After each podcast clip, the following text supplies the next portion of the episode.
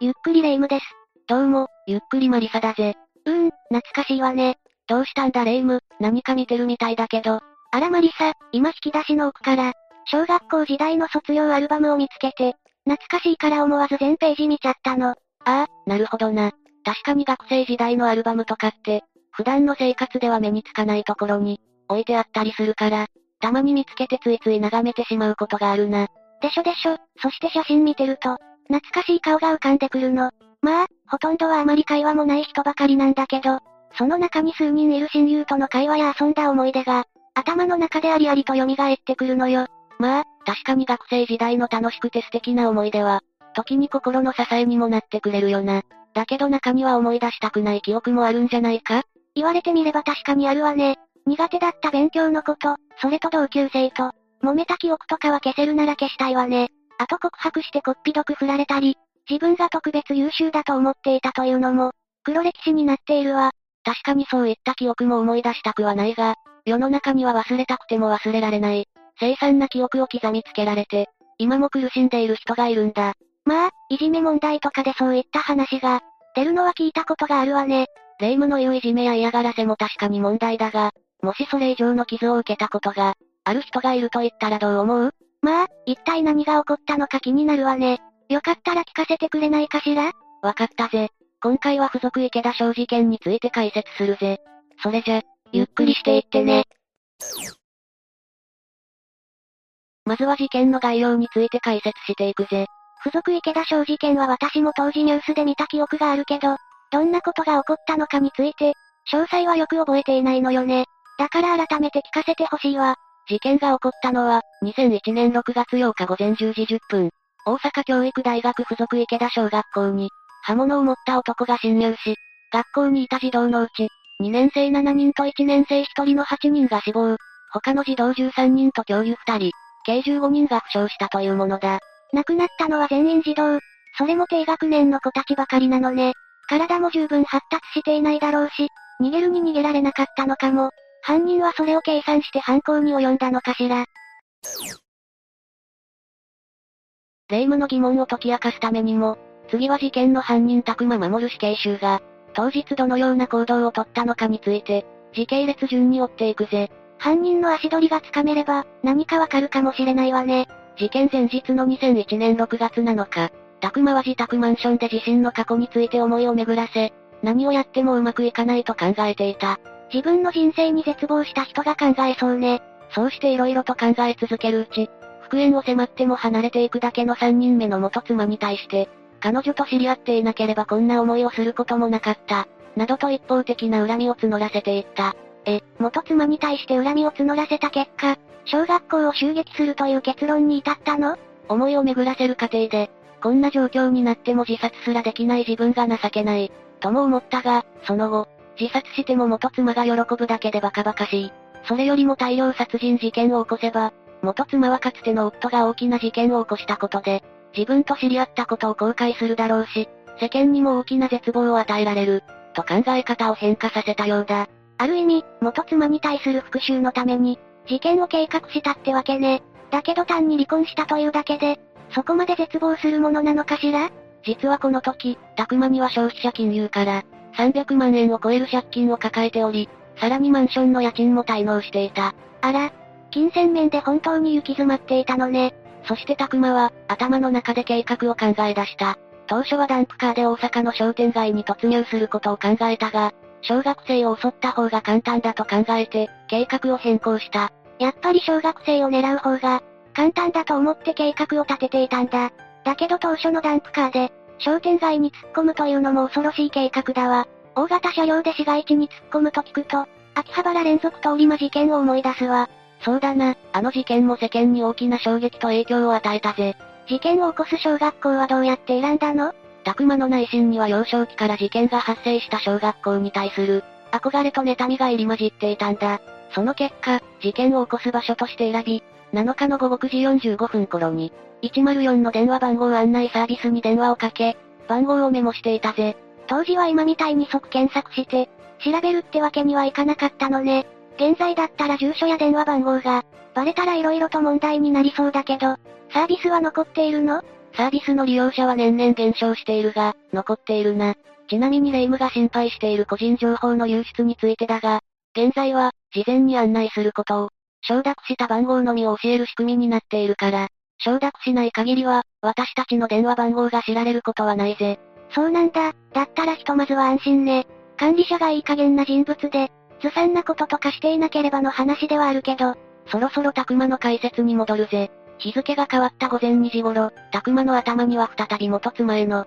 恨みが巡り出し、居場所を突き止めるために知り合いの女性に、更新所の利用料金として50万円を、借金しようとしたが断られたため、小学校を襲うことを決意したみたいだ。さっきマリサが、たくまは300万円以上の借金があるって言ってたけど、その上、さらに借金を重ねてまで殺害しようとするなんて、前の奥さんにどれだけの恨みを持っているの。背筋が寒くなってきたわ。そして事件当日の午前8時にたくまは起床し、事件を起こすために午前9時30分頃部屋を出た。火のついたタバコを布団の上に置いてな。え、そんなことをしたら火事になっちゃうじゃない。一体何を考えてるの？霊夢の言う通り、たくまの行動は間違いなく火事になる。それこそが狙いだったんだ。一体どういうこと？住んでいたアパートの管理人に対しても、以前から心よく思っていなかったたくまは、火がついたタバコを布団の上に置いて火災を起こし、アパートを全焼させて復讐しようとしたんだ。タバコの火が自然鎮火したため、実際に火災は発生しなかったが、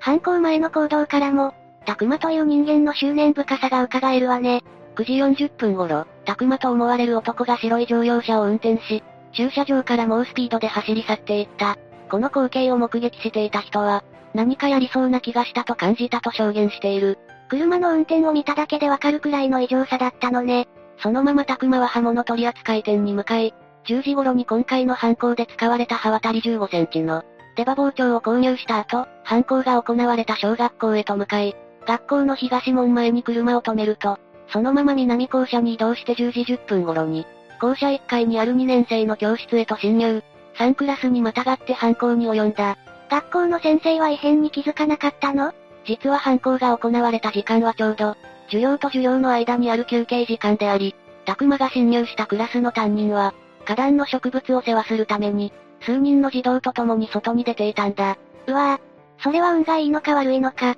個人としては運が良かったのかもしれないが、事件の早期発見、阻止という面では、悪かったと考えられるかもな。だが生徒の悲鳴が聞こえたため、校舎に近づいたところで、教諭2名がたくまを追いかけているのを目撃した。なお、追跡した教諭のうち1名は、背中を刺されて負傷している。自分も怪我をしているのに犯人を追いかけるなんて、先生の鏡と言えるわね。全国各地で不祥事を起こしている先生には、ぜひ見習ってほしいと思うけど、一方では背中を刺されているのに、無茶はしないでって言ってあげたいわ。そうだな、自分の命を犠牲にしてでも。というのは、美談として語られやすいが、一方で命あってのものだねという言葉もある。自分も他者も大切にする、忘れたくない思いだわ。花壇に出ていた教諭は、たくまの様子を目撃すると、直ちにテラスにいる児童たちに対して、グラウンドに避難するよう呼びかけていった。その声は当然たくまにも聞こえていたため、一瞬グラウンドに向かおうとしたようだが、すぐに反転して1年生の教室がある方向へと向かっていった。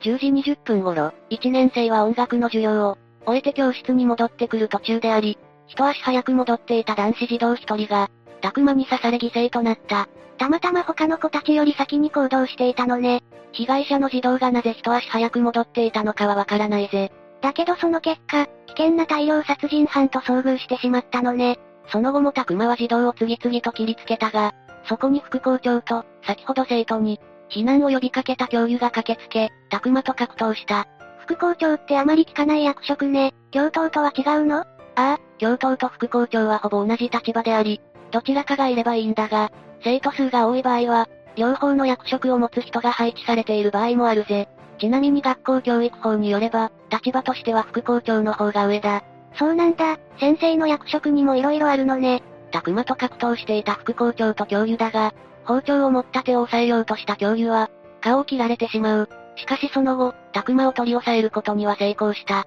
なお、犯行を行っていた間、たくまは終始無言であったという。なんとか犯人を取り押さえられたのね。その後駆けつけた池田警察署の警官によって、たくまは殺人未遂容疑で現行犯逮捕された。しかし左指に怪我を負っていたため、まずは病院で手当てを受けた後、大阪府警察が設置した捜査本部から、容疑を殺人に切り替えて取り調べを受けることとなったぜ。捜査本部はこれまでマリサが解説してくれた。事件にも何度か登場している言葉だけど、犯人が逮捕されているのに設置されるのは今までなかったわね。そうだな、今までの事件は犯人が、捕まらなかったから捜査本部が設置されたが、今回は逮捕されている。それだけ拓馬が起こした事件が深刻なものであったとも言えるな。取り調べの後、同月10日、拓馬は殺人と、殺人未遂容疑で大阪地検に送致され、さらに29日には、その後発覚した殺人と殺人未遂、そして銃刀法違反容疑で再逮捕された。以上が犯行当日に拓馬が行った一連の行動だぜ。当時も小学生が犠牲になった痛ましい事件だとは思ったけど、改めて聞いてみると異常さが伝わってくるわね。小学生たちが泣き叫んでいる光景が目に浮かんでくるけど、拓馬という男はどうして凄惨な事件を起こしたの？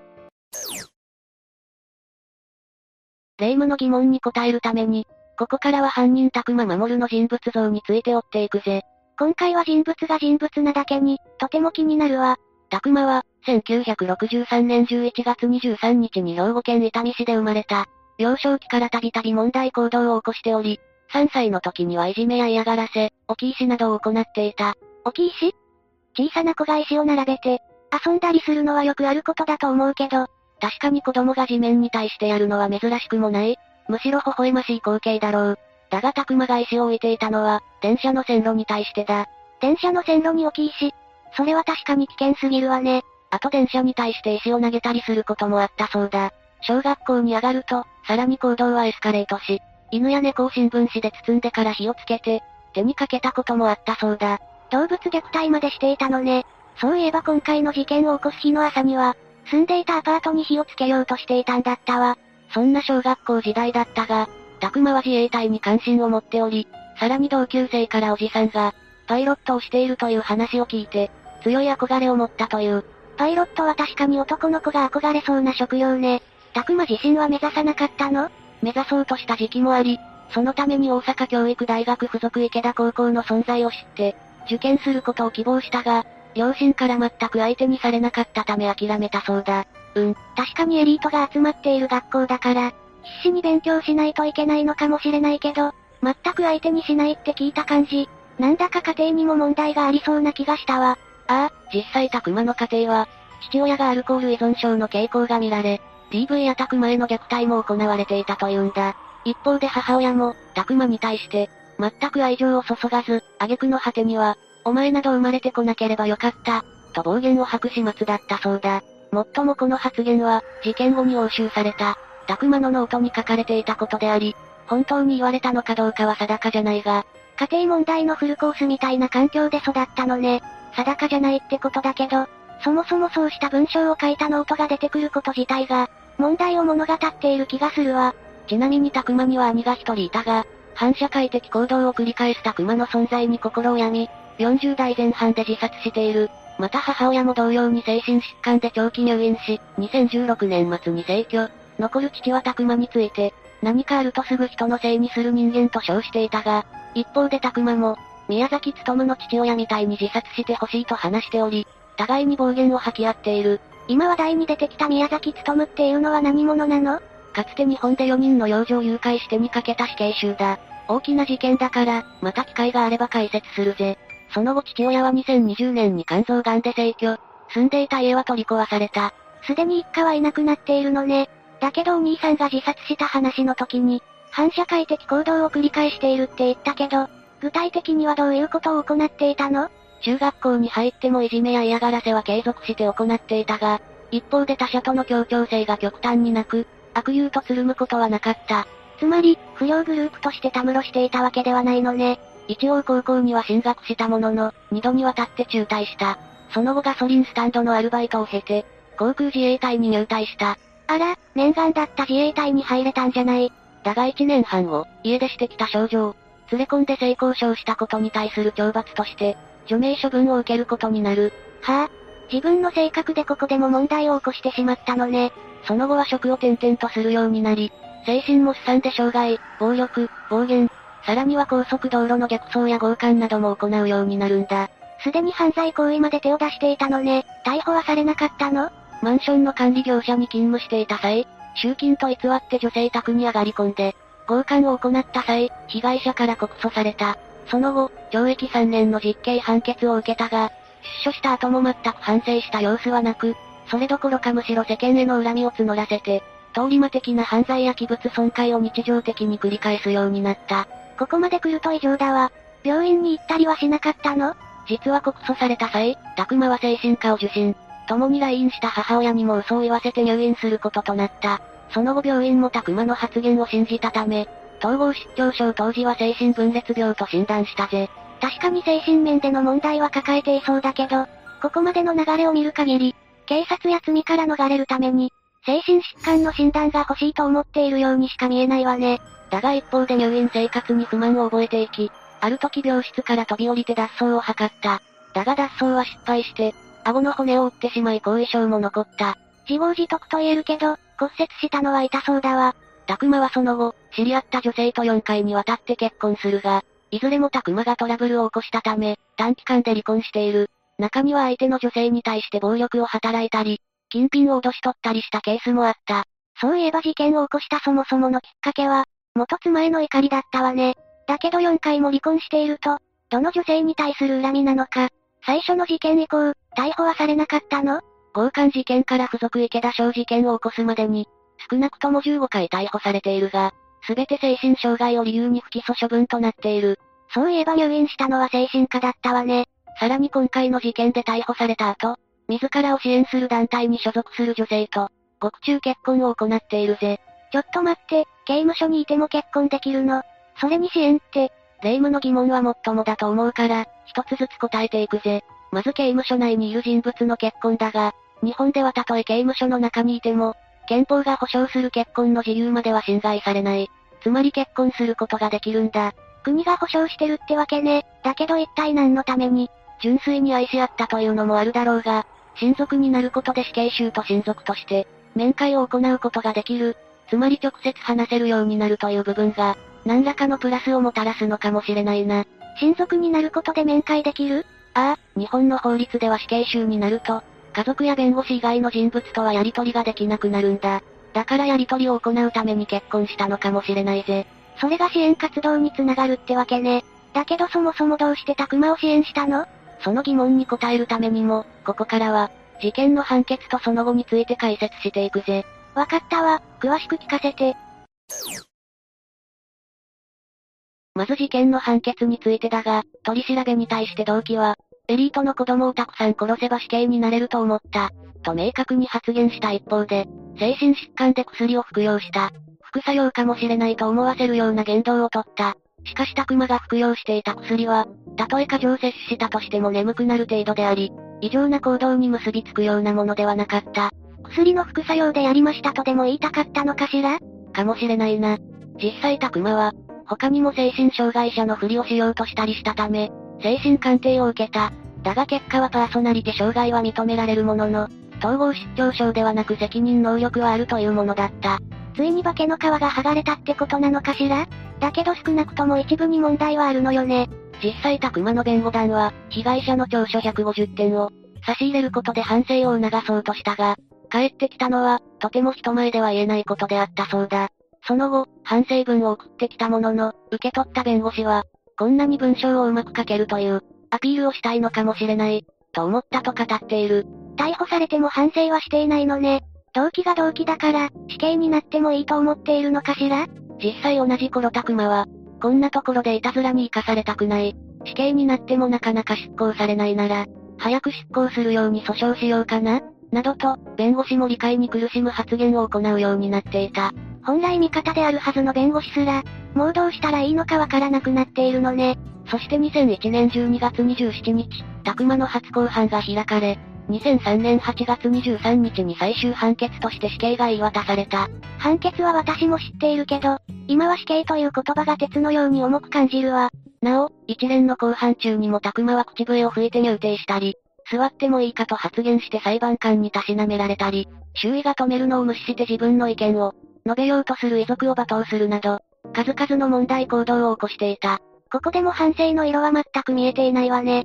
死刑判決について裁判長は、たくまは事前に包丁を購入するなど、計画性を持って犯行に及んでおり、精神疾患の影響による、責任能力の欠如は認められない。歴史上例を見ない凶悪犯罪であり、死刑以外に判決は考えられない。と判決理由を述べているぜ。一方でせめて社会全体でこのような、大きな事件が二度と起きないようにしてほしいと、裁判長としては異例と言える、個人としての感想を告げた。判決まで異例尽くしな事件だったのね。異例はまだ終わってないぜ。当時首相だった小泉純一郎氏も、死刑判決は当然とコメントしているんだ。首相までコメントするなんて、事件の衝撃が伺えるわ。控訴とかはしなかったの？たくま自身は控訴する気がなかったようだが、弁護団が一審で死刑を決定するのは早い、と考えたために独自で控訴した。だがたくま自身が取り下げたため、死刑が確定した。本当に死刑になりたがっているのかもしれないって思えてきたわ。その後、さっき話した獄中結婚を行った。理由として相手の女性は、自分がたくまの支えになることで魂を救ってあげたい、と述べている。まあ、それができたら素晴らしいことだとは思うけど、たくまの性格から考えると、実現の可能性は厳しかっただろうな。女性は死刑廃止運動を行っているという話だから、そのために実績を作るという目的もあったかもしれない。このような犯罪を起こした人でも、適切に支えれば社会復帰できるってことを、証明したかったのかもしれないってことね。だけどそれじゃ被害者が、ああ、実際たくまは、女性に対しては、感謝の気持ちを述べるようになったが、遺族や被害者に対しては、2004年9月14日に死刑が執行されるまでの間、謝罪や反省の言葉は一度として出てこなかったという。最後まで反省していなかったかもしれないのね。それにしても判決から死刑までが短いわ。もっとかかりそうな気がするけど。ああ、たくまの死刑は現在でも、判決から執行までの最短記録となっているんだ。被告についてはこれで終わったかもしれないけど、被害者や学校、精神障害者の問題が色々残っているわよね。ああ、事件後、学校の対応において、問題があった場所が洗い出され、警察官立ち寄所のシール添付、防犯ブザーの普及、警備員の設置、ボランティアの見守り、防犯カメラの増設などが進められ、事件が起こった池田小学校をはじめ、各学校が不審者侵入を想定した訓練も行うようになった。再発防止のために色々手を尽くしているのね。しかし毎日新聞が2021年までに実施したアンケートによると、学校の様子を自治体が把握していない。ケースが全体の6割に上っており、事件の風化が指摘されている。だが一方で2016年に宮城県で、保育所に刃物を持った男が侵入する事件が起こった際には、怪我人を出すことなくスムーズに対処できたなど、訓練の成果も見られているぜ。まあ、本来であれば見られないに、越したことはないんでしょうけど、備えておいた甲斐があったというわけね。また、さっき事件の風化が指摘されていると言ったが、池田省は風化させないために、毎年事件のあった6月8日に安全の集いとして、全校生徒が参加する集会を行っているぜ。事件当時、6年生の担任を務めており、現在では同校の学校長に就任している教諭は、今後も学校の安全に対して、貢献していくという姿勢を示している。事件が起こったからこそ、できることがあると考えているのね。立ち上がっているのは先生だけじゃないぜ。被害者の遺族である一人の保護者は、2016年に文部科学省で行われた、学校での事故や事件を調査する、指針の作成に携わったんだ。遺族もできることをしようとしているのね。一方で、たくまが精神疾患を装っていたことや、障害を理由に逮捕されていなかったことから、犯人が精神障害を患っている場合の対応を制定する法律ができ、保護観察所に精神保健福祉士が在籍し、医療観察が行われることになったぜ。一方で、安易に精神疾患と犯罪を結びつける、報道が乱立されることへの懸念が、障害者の支援団体を中心に上がっているな。支援団体の懸念も確かにわかるけど、それはどちらかというと報道の問題という気がするわね。実際襲われた人や亡くなった人もいるのだから、精神障害でというので、すべて無罪にしてしまうのは疑問に思うわ。だが、私はそれ以上に、たくまのような人間が育ってしまう家庭環境をそもそも作らないことが、大切だと思うぜ。確かに、元を正せば家庭環境に、問題があったと言えるかもしれないわね。今回の事件の解説は以上だぜ。これは確かに思い出したくない記憶だけど、それを糧に前に進もうとしている力強さを同時に感じたわ。ああ、だから私たちが今こうやって語り継いでいくことも、事件を風化させないための有効な手段だと思うぜ。そうね、他にも風化させてはならない事件があったら、また話を聞かせてちょうだい、約束よ。ああ、約束するぜ。それこそタイムカプセルに埋めてでもな。それも小学校のいい思い出ね。というわけで今回は付属池田小事件について紹介したぜ。それでは、次回もゆっくりしていってね。